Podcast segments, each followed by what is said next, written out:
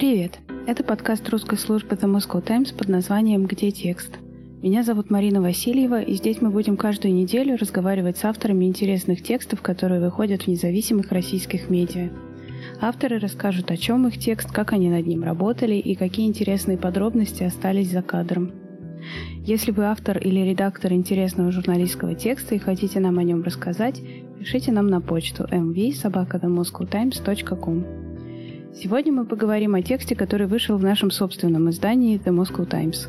С нами редакторка Ксения Назарова и автор текста, который работал над ним анонимно. Они написали о том, как государство обманывает военных, которые служат в батальоне «Барс», Барс – это проект Минобороны, который власти до начала войны позиционировали как военную службу на полставки. Мужчинам предлагали заключить контракт, обязывающий раз в месяц посещать занятия в воинской части и раз в год ездить на военные сборы. При мобилизации барсовцы должны были сами прибыть в свою часть. За это резервисты получали зарплату от 2 до 9 тысяч рублей в месяц. В сентябре прошлого года на границе с Украиной Минобороны провело масштабные учения, в которых приняли участие 38 тысяч резервистов-барсовцев. Но воевать в Украину в батальонах «Барс» отправились не больше 8 тысяч человек, причем часть из них набрали уже после начала войны, а не из числа резервистов. Вместо контрактов с ними подписывают договоры без указания каких-либо юрлиц или ведомств а ВТБ, через который проходят платежи, скрывает реальных нанимателей, так называемых добровольцев. В военкомате вообще сказали, только вы заходите за ленточку и все, вы уже автоматом получаете удостоверение ветерана боевых действий. А, а по факту я вот приехал да, в военкомат на долечивание и в военкомат пришел, говорю, вот так и так, вот копии моих всех выписок из госпиталя, то все. И говорю, можно поинтересоваться насчет удостоверения ветерана боевых действий. А они говорят, а на вас, добровольцев, это не распространяется, потому что вы как бы по своей воле, вы тут не это, не подпадаете под, под эту хрень. И я говорю, здрасте, приехали. А кто мы, говорю, не, не участники боевых действий, а они говорят, это только на вооруженные силы России. Я и бэджик показываю, а тут что написано? А у нас на бэджиках там УК, номер шестизначный. И на, написано вооруженные силы России. Ну, она начала там троить, вы докажете, что вы там были. Я говорю, а не вы меня туда посылали. Я у вас анкеты составлял. Первая ступень, я через вас, и вы отвезли нас на пересылочную базу. Ну, короче, все покрыто мраком. Это, это ловушка, где стелят сладко, а потом хер ты что-то докажешь, ты заморишься. Понимаете, что? Это, это просто какая-то западня, это лохотрон. И с выплатами не, неизвестно, будут выплачивать, не будут. Вначале нам э, правозащитник один скинул э, жалобу одного барсовца на то, что ему не, выпла- не выплатили ну, зарплату, ну или потом, как выяснилось, материальную помощь. Вот. А, и еще один правозащитник, тоже э, мы с ним поговорили, и он рассказал о том, что э, к нему обращались уже барсовцы, но тоже по поводу того, что им не выплачивали деньги, ну, типа денежное довольствие за то, что они находились в Украине по контракту, вот, но он им никак не мог помочь, потому что они не были военнослужащие, и у них был какой-то непонятный, неясный правовой статус. Вот. И, э, соответственно, мы стали искать, э, кто такие барсовцы. Вот. И совершенно случайно оказалось, ну, нам сказали, что это какой-то мобилизационный резерв. Э, мы посмотрели, оказывается, там Минобороны создала еще год назад боевой армейский резерв специальный. Ну, как заявлялось, там на случай какой-то ну, в принципе, чтобы был какой-то мобилизационный резерв граждан, они подписывали контракты, и э, за эти контракты э, у них там были обязательства, типа там, может быть, раз в неделю посещать военную часть, и они там получали в зависимости от звания и должности какое-то очень маленькое денежное довольствие. Рядовой там получал 3000 в месяц, вот, и э, чисто случайно оказалось, что один мой знакомый, с которым мы несколько дней назад до этого встретились случайно в городе, он говорил о том, что он в марте подписал какой-то контракт с каким-то резервом, и типа его там отправят на войну скоро. Он боялся, в итоге его не отправили, просто предложили подписать контракт добровольца, э, когда их всех собрали, и он отказался. Оказалось, что он был в этом барсе. Ну и мы, собственно, стали дальше искать. Э, правозащитник там один нам подсказал контакты нескольких жен этих барсовцев. Мы начали разговаривать с ними, и потом э, мы нам удалось попасть в закрытый чат этих барсовцев, где их там было примерно там 130 человек, они между собой общались, э, общались по поводу того, что их там э, кинули на выплаты, ну и э, какие-то другие вещи обсуждали, вот, и, соответственно, уже мы им дальше там писали и общались с ними, уже лично. А зачем им вообще вступать в этот барс? Какая мотивация? Если вы, как ты сейчас сказал, 3000 рублей зарплата, какой смысл так делать? Есть риск пойти на войну, но нет никаких особых преференций, если это все неофициально, договоры неизвестно с кем, зарплата 3000 рублей. Ну, нам нужно провести некоторое разграничение между вот этим вот мобилизационным резервом, создававшимся, по всей видимости, на случай какой-то войны, и э, батальонами, которые появились потом уже. Это батальоны добровольческие, которые, по всей видимости, собирались набирать из этого резерва.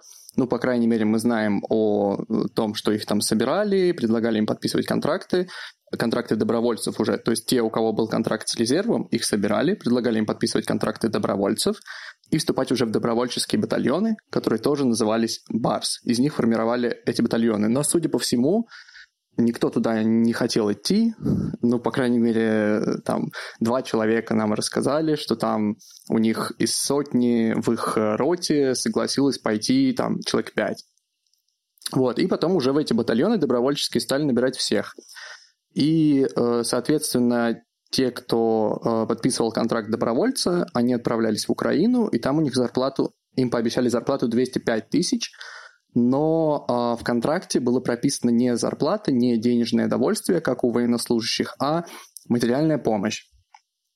Вот. И, но большинство из них на это, видимо, не обратили внимания.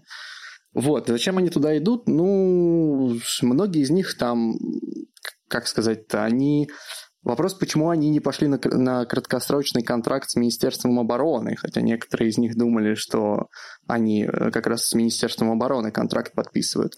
Но это обычные добровольцы, которые там вполне вероятно из каких-то патриотических соображений туда пошли защищать русский мир. Ну, это такие зетники-патриоты в большинстве своем. Такие же, наверное, как те, кто идут э, в кадыровцы, Такие же, кто, возможно, идет в ЧВК, но, видимо, это люди, которые, может быть, по каким-то причинам не могли пойти в ЧВК. Там много людей, которые, возможно, уже не призывного вообще возраста. Там были люди, которым за 50, участники там Чеченской войны. Вот, очень многие. То есть они там многие уже с боевым опытом а, складывается впечатление, что это два каких-то разных барса, да, вот, э, вот этот мобилизационный людской резерв и вот те батальоны, которые есть сейчас. На самом деле, как мы поняли, это одна и та же структура, это не две разные структуры. Просто им пришлось догоняться как бы вот этими добровольцами, их количественно набирать, потому что изначальный план а, подготовить людей, на каких-то учениях, их там э, протестировать, чему-то там обучить и уже потом использовать их как э, живую вот такую вот силу, да, а, вот этот план провалился, и уже пришлось брать всех подряд с улицы. Ну и как? Вот изначально они назывались Барс, соответственно, вот и эти тоже стали называться Барсом, да. Хотя, по факту, очень многие люди, они не имеют отношения к первоначальной вот этой вот истории, они не ездили на учения, они там а, не получали этого удовольствия, не готовились. Какой процент тех, кто изначально подписался под эту историю в мирное время, вступил в Барс, и какой процент добровольцев, мы не знаем. Но а, как бы понимаем, что очень многие на самом деле не захотели идти воевать. А, другой вопрос, почему захотели, да, вот э, те а, мужчины, которые а, согласились подписать контракт, те, которые уже потом присоединились.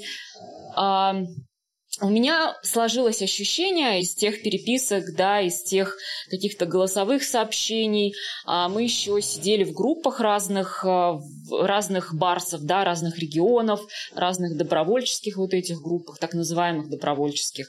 И сложилось ощущение, что люди, ну, во-первых, а, не самые, как бы так это выразиться бы, чтобы это было не, менее, не очень обидно, люди не самые образованные, не самые самые интеллигентные, а, люди, которые... У них даже вот а, нету какой-то такой задачи заработать денег, как мне показалось, хотя, наверное, и это тоже. Больше была какая-то вот такая история, как мне показалось, да, ну вот а, реализоваться как мужчина, да, вот я мужик, я вот должен пойти вот защитить какой-то там русский мир, вот что-то в таком духе. А, к сожалению, я таких людей, вот именно с такой мотивацией, у которых что-то не сложилось здесь в мирной жизни, они там какие-то там, не знаю, не признаны своими женами, не признаны социумом, не сложилось у них там в карьерном еще каком-то плане. Я таких видела на Донбассе очень много, которые приезжали, вступали там в ополчение, в народную милицию, то есть э, было понятно, что они как будто самоутверждаются. Здесь, ну, я не хочу сказать за всех, понятно, что люди разные, у всех мотивации разные, но очень много вот таких вот э, людей, которые как будто вот пришли зачем-то, а, не знаю, вот такое выражение тестостерон свой порасплескивать, показать, что вот я такой мужик, я тут сейчас всех а, победю, а, я всех сейчас там уничтожу, всех там перебью. Ну и вот очень много агрессии есть, да, такой. А, есть такой, можно сказать, забавный фан-факт. Ну, в общем, очень многие из них рассказывали, что для них это типа вот как э, там отдых от семьи, ну, как на рыбалку с мужиками сгонять, типа. Да, да, да, да, да. Один же даже говорил, как люди на охоту ездят, на рыбалку. Вот, ну, такое человеческое сафари. Я не знаю, ну, то есть как будто нету других способов почувствовать себя Uh, ну, не знаю, мужчины, что ли, да, кто-то там ездит на львов охотиться, а вот эти вот uh, выбрали такой чудовищный, мерзкий, отвратительный способ, они едут и убивают людей, прикрываясь какой-то, ну, мне просто это все отвратительно, да, прикрываясь какой-то вот этой вот идеей русского мира. Ты лично встречалась с такими людьми? Или, ну вот ты сказала, что видела много таких людей на Донбассе? Господи, они едут со всей России, понимаешь? И они там такие, я начинаю спрашивать, а что ты, а что ты здесь забыл? у тебя там, наверное, семья, жена, а, я здесь другую жену заведу, да, мы тут сейчас всех, мы тут сейчас всех перебьем, мы такие классные. И я таких встречала там, и я таких э, уже в России даже нескольких знаю лично это какие-то очень такие мающиеся, метущиеся, какие-то такие нереализованные люди, которые вот там как будто вот они нашли какую-то миссию, да, но вот я как раз нескольких таких знаю, которые, которым вот здесь жизнь не мила, а там они вот крутые. Да, вот хорошее слово, там они крутые, а здесь они никто, к сожалению. Что я хотел добавить, э, мне кажется, для многих из них, ну, это еще какая-то ностальгия, многие из них имеют боевой опыт, э, там, в Чечне, как я уже говорил, там, возможно, в Абхазии, в Грузии, еще в каких-то горячих точках, и э, для них изначально те, кто там был еще в резерве, они рассказывали, что для них это было типа как ностальгия, вспомнить армию, съездить с мужиками там на учения, в казарме побыть, пострелять, вот, и для них важно все это, вот это боевое братство, и они там всегда, ну, э, в личных переписках они рассказывали о том, что типа, да, все было плохо, у нас там было старое оружие, и командиры были ужасные, неграмотные, без военного образования, какие-то люди с улицы, но зато барс, мы все стоим горой за друг друга, и у нас там братство и дружба, и мы там с мужиками собираемся встретиться теперь опять, кто остался в живых. Ну, вот так вот. При этом некоторых жалко. Ну, то есть ты понимаешь, что даже вот один из наших героев, э, который вернулся домой без руки, когда мы смотрели, ну, лично я смотрела, я не знаю, какие чувства были вот у нашего автора, но у меня были, возникали какие-то чувства, что вроде бы неплохой человек, который в жизни делал правильные вещи, что же, блин, с ним такого произошло, где же его так переклинило, что вот он поехал туда убивать людей. И, как мне кажется, да, там есть еще какой-то процент просто очень таких э, по-человечески неплохих парней, движушных, которые стали жертвами вот этой пропаганды, и они искренне верят, что там какие-то фашисты, от которых надо защитить людей. То есть там однозначно есть процент людей, которые искренне верят в то, что они э, герои, они защищают свою страну, и а, у них, ну то есть они как будто туда не людей едут убивать, а действительно сражаться с фашистами, защищать дом, жен, детей и абсолютно уверены в своей правоте поэтому. То есть вот такие там тоже есть. И вот а, к ним мое отношение, ну самое такое сложное, потому что да, с одной стороны это убийцы, с другой стороны э, ты не совсем понимаешь, как, как они такими оказались. Ну, почему так произошло? Вроде нормальный парень был, да, а тут вот пересмотрел, не знаю, телеканал России или что-то что пошло не так. Моя гипотеза в том, что большинство из них такие просто ультра-ультра-патриоты за русский мир едут воевать.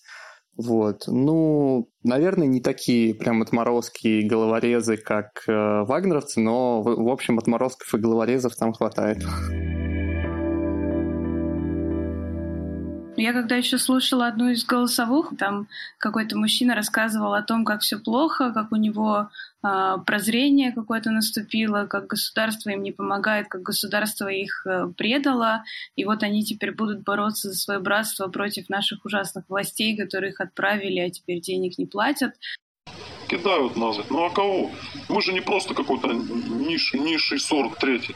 Мы же такие же бойцы, и мы также погибали. Мы такие же беспрекословно задачи выполняли, как и другие, там, и Ахмат, и все другие войска. Мы же ни хера не безделим, мы же шли, куда нас посылали. И теперь мы блядь, бьемся головой об двери, пишем, пишем, звоним, знаешь, вот это выбиваем эти, по большому счету, эти сраные 3 миллиона, сраные. Их даже так представить, да, приравнять к жизни, то, что мы пережили, то, что у нас в головах. Это, это вообще, это мизер.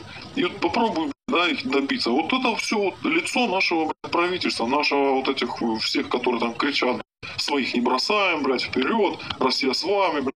Ну ладно, мы там ним отойдем, да, как бы не, не калеки. А у кого вот, ребята, сам знаешь, ранения там тяжелые и, и всякое. У кого там, знаешь, кукушку снесло. И за какую родину потом жизнь отдавать? За то, что об тебя ноги вот так вот вытирают. Нам никому не нужен. Нами попользовались как носками, знаешь, одноразовыми, и выбросили.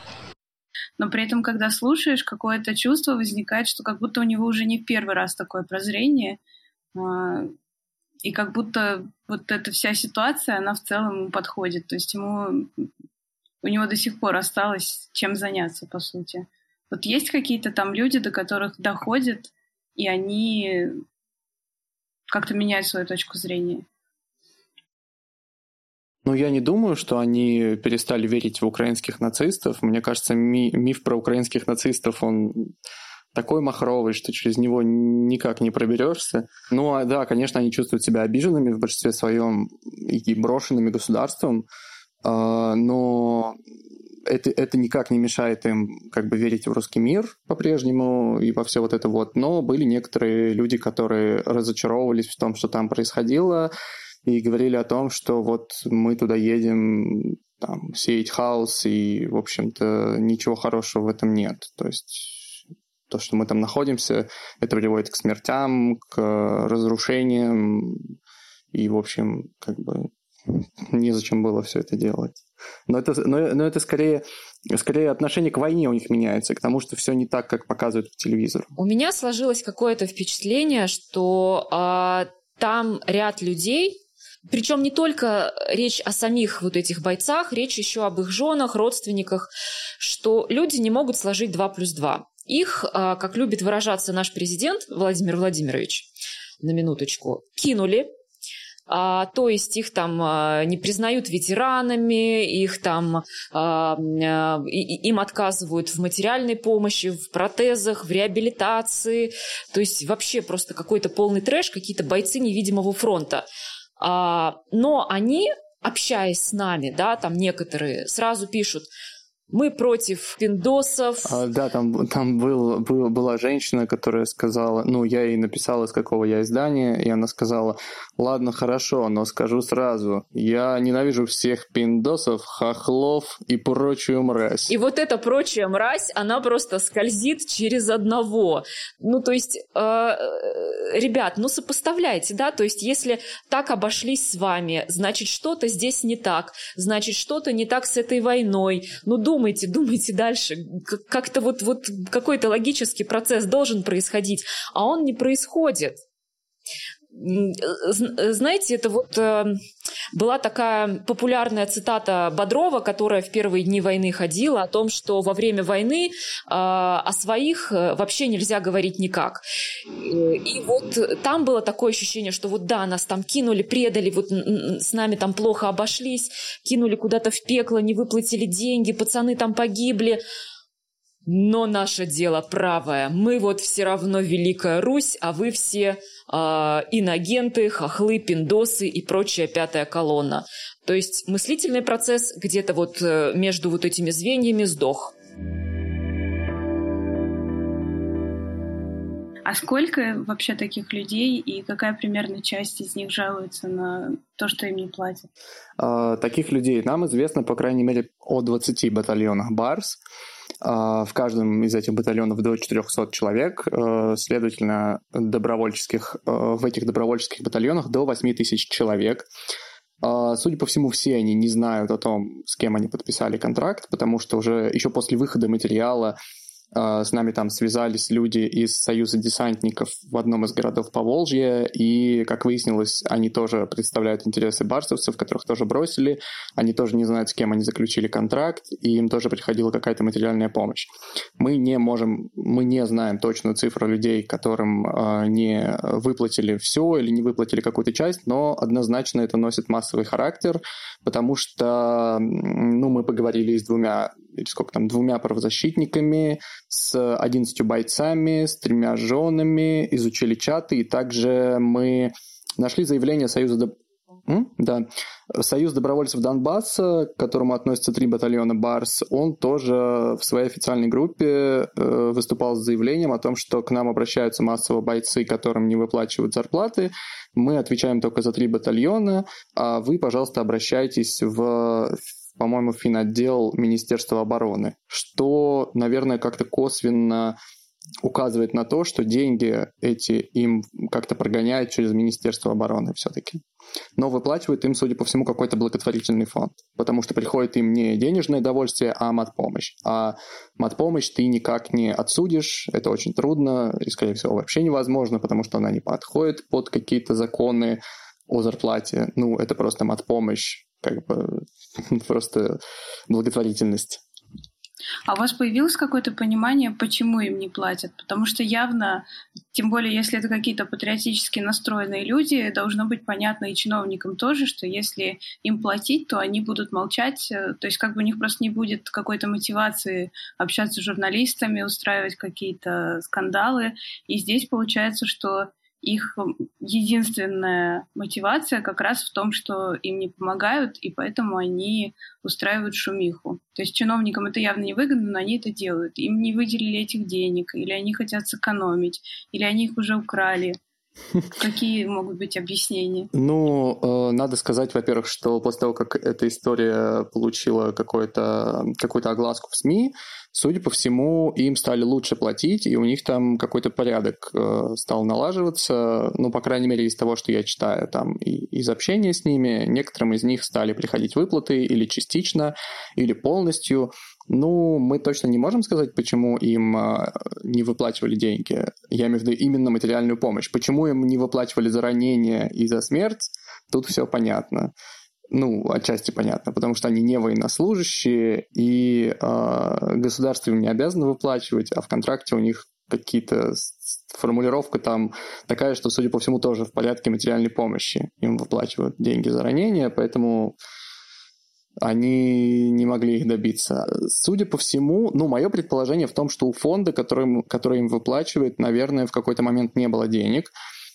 А, и у фондов, наверное, это может быть и несколько фондов. И, возможно, дело просто в банальном, ну, каком-то бардаке, бюрократии, потому что, судя по всему, они практически все, по крайней мере, те, с кем мы говорили, оформлялись в одной и той же военной части в Новочеркасске. Вот, и там был такой огромный наплыв людей, что с некоторыми из них даже не заключили контракты, их кормили завтраками, и некоторые из них даже поехали в Украину без контрактов. Вот, обещали там заключить задним числом. Вот, и, ну, судя по всему, они рассказывают, что у некоторых потерялись реквизиты банков, некоторых не внесли в списки участников специальной военной операции, а не, у некоторых были ошибки в фамилиях, и им не смогли выплатить деньги. Кому-то выплатили половину, э, ну, видимо, потому что денег не было. Ну, в общем, это загадка. Ну, я думаю, что это бардак. У меня сложилось ощущение, что а, да, разные да, отряды есть. Барса, в общем, Барс штука неоднородная, и разные отряды финансируются из разных источников, в том числе косвенно на это указывают э, сообщения, да, которые от банка приходят вот этим вот товарищам, и там есть разные, грубо говоря, там материальная помощь по реестру номер, ля-ля-ля-ля-ля. И вот номера реестров, они там у, не, у некоторых людей совпадают, у некоторых разные, то есть есть не, не, не, несколько реестров. И складывается ощущение, что э, финансируются они из разных кошельков.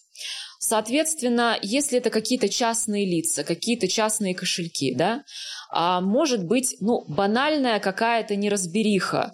Э, то есть, представляете, люди толком не оформлены, непонятно, как вообще подаются эти ведомости, что вообще происходит, кто принимает решение о выплате той или иной суммы, да, то есть какая будет материальная помощь. А там вот опять же нашему герою, который там руку потерял, ему там выплачивали потом материальную помощь, что-то там в размере 30 тысяч рублей, еще там скольки-то, короче, там два месяца какую-то сумму ему платили. То есть это вот определяется такое ощущение, что как будто на глазок. И вот мне кажется, что вот весь этот хаос, бардак и беспорядок э, с документами, с юрлицами, которые выплачивают, с э, конечными какими-то вот этими кошельками, откуда идут эти финансовые потоки, и с теми, кто там определяет, назначает вот у командиров какие-то списки, кто-то внесен, кто-то не внесен, да, мы слышали. Мне кажется, что вот именно из-за того, что это какие-то частные, э, ну вот частные лавочки, да, этим занимаются, э, отсюда идет просто банальный бардак. Ну и опять же, если можно платить меньше, зачем платить больше? А как это все с ВТБ связано? Причем тут ВТБ? Ну, во-первых, э, всем барсовцам оформляли карты ВТБ. Это было еще с э, мобилизационным резервом, который был до батальонов. Вот. Э, им всем приходила зарплата именно на ВТБ. Ну, тем, кто был в резерве, денежное довольствие, а добровольцам материальная помощь приходит на ВТБ. Им оформляли карты прямо в военкомате, там были сотрудники банка, собственно говоря, и ну, судя по всему, на другие карты нельзя было это оформить. Вот, потому что мне рассказывали люди, что э, там из Крыма были люди, и им все равно оформили карту ВТБ, хотя в Крыму нет ВТБ. И они просто э, со счета ВТБ переводили деньги на свои там крымские банки. Вот. Э,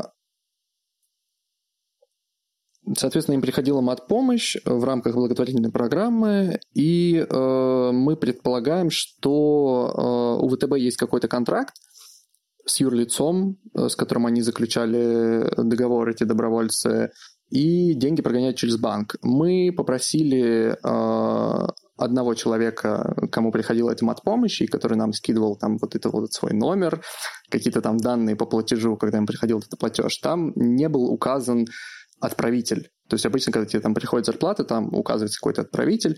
У него этого не было, и мы попросили его сходить в банк, э, попросить какие-то данные, то есть какую-то выписку заказать, потому что, ну, как бы все закрыто. Вот, в банке ему не смогли ничего предоставить, э, просто дали ему, опять же, какую-то там бумажку, с тем же самым, что было у него и так в приложении, короче, ничего не дали. И потом выяснилось еще один человек, уже когда мы выпустили материал, э, еще один человек из Поволжья тоже, который, э, ну, собирался там коллектив, они там собирались коллективную жалобу писать от Союза десантников.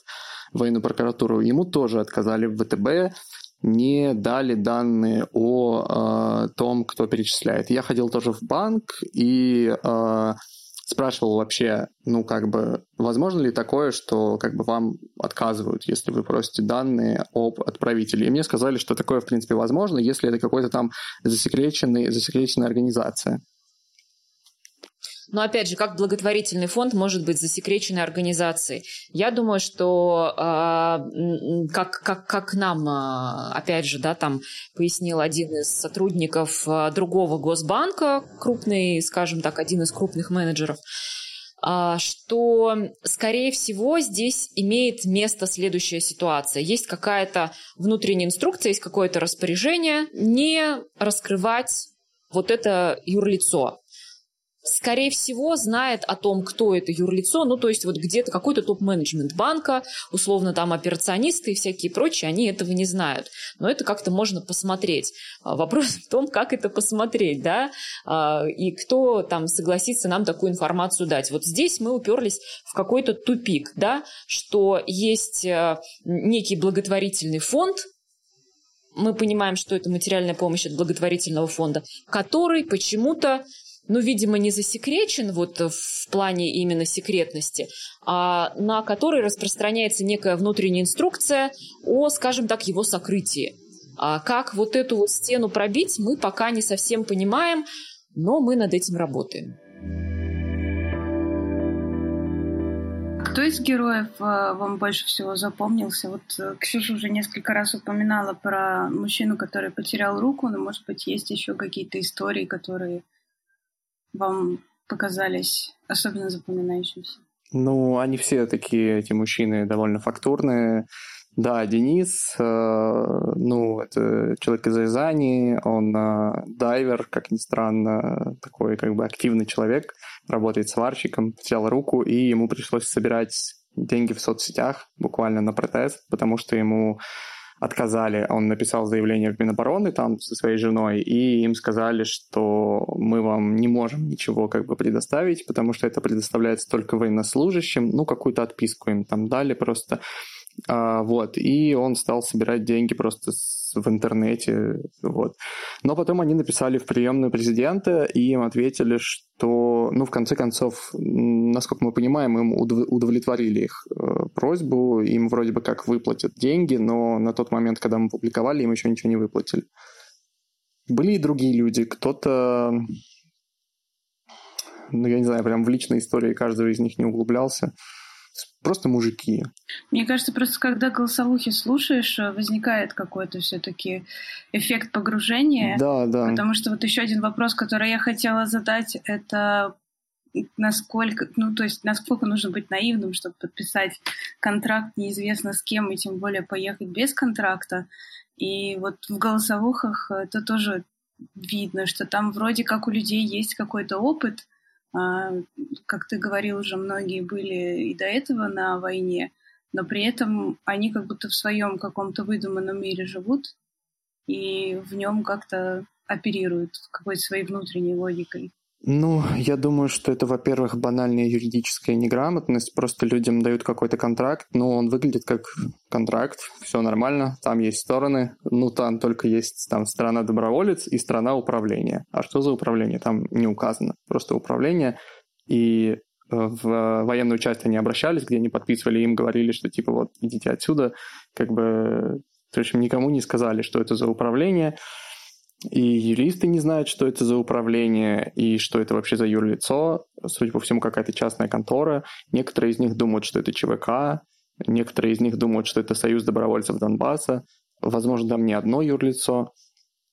Вот. Некоторые из них, подписывая контракт, думали, что, ну, раз уж они участвуют в специальной военной операции, то э, как бы контракты засекречены, и э, это просто конфиденциальность, поэтому не указывается, что за управление. Вот. Некоторые из них, я думаю, что просто контракт не читали, потому что, судя по всему, там был такой огромный наплыв людей, что они просто подписывали и шли дальше. Некоторые из них сфотографировали контракты. У нас есть э, несколько фотографий от разных людей. Контракты те, которые у нас есть, они одинаковые. Но, как рассказывали некоторые добровольцы, контракты там менялись э, по ходу дела, в них вносились какие-то правки, то есть у некоторых людей там, судя по всему, разные контракты. И еще важная деталь, э, контракты они подписывали в одном экземпляре, и эти контракты им даже не выдавали на руки, то есть они просто подписали какую-то бумажку в воинской части, и эта бумажка осталась в воинской части. И они даже, ну, сейчас, когда приходят в воинскую часть, им не дают эти контракты. То есть они просто там лежат у них стопками, видимо, в воинской части, и все. Ну, это какая-то, по-моему, невообразимый просто уровень наивности. Но мне кажется, что здесь сыграл свою роль тот фактор, что все проходило официально через военкомат. То есть они там, кто-то подписывал в военкомате это, а кто-то непосредственно в воинской части, на полигоне с участием там должностных лиц. Они подписывают, они подписывают что-то, видимо, в военкомате. Ну, они в своих городах хотят пойти там куда-то добровольцами, подписать какой-то краткосрочный контракт. Они идут в свои военкоматы, кто-то в Подмосковье, кто-то в Омске, кто-то в Красноярске, там кто-то в Краснодаре. Их всех, они там, наверное, что-то подписывают в военкомате, но их всех направляют в Новочеркасск, и контракты они уже подписывают там. Вот эта вот штучка управления доброволец непонятная, которая остается потом в воинской части, им не выдают на руки. Вот эта непонятная бумажка, вот эта Филькина грамота, она остается в Новочеркасске, и подписывали они ее в Новочеркасске.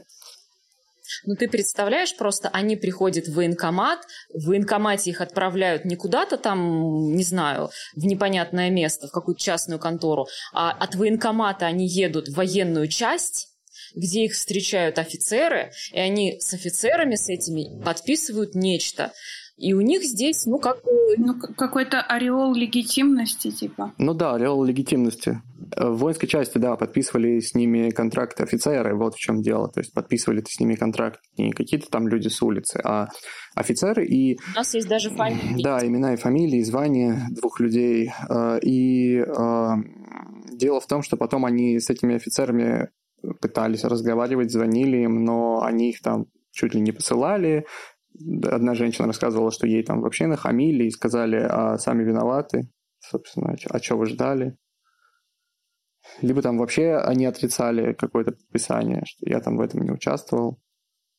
Ну, то есть получается, что это повторение той же истории, которая происходила и во время Чеченской войны, когда о ней становилось известно благодаря каким-то какому-то недовольству тех, кто возвращался. Да, на самом деле говорили с правозащитниками, они, ну то есть для меня вот вся эта ситуация это шок. А они говорят, слушай, ну а что что, что ты хотела, что вы, ребят, хотели?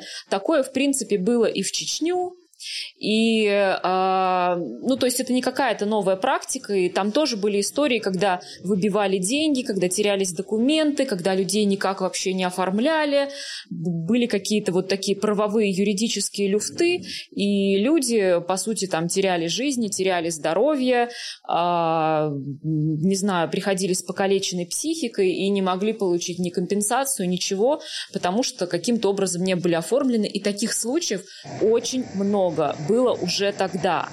Просто вот, я не знаю, то ли как-то это замалчивалось, то ли забылось время, да, уже прошло. И вот оказалось, что вот сейчас эта практика, она снова появилась.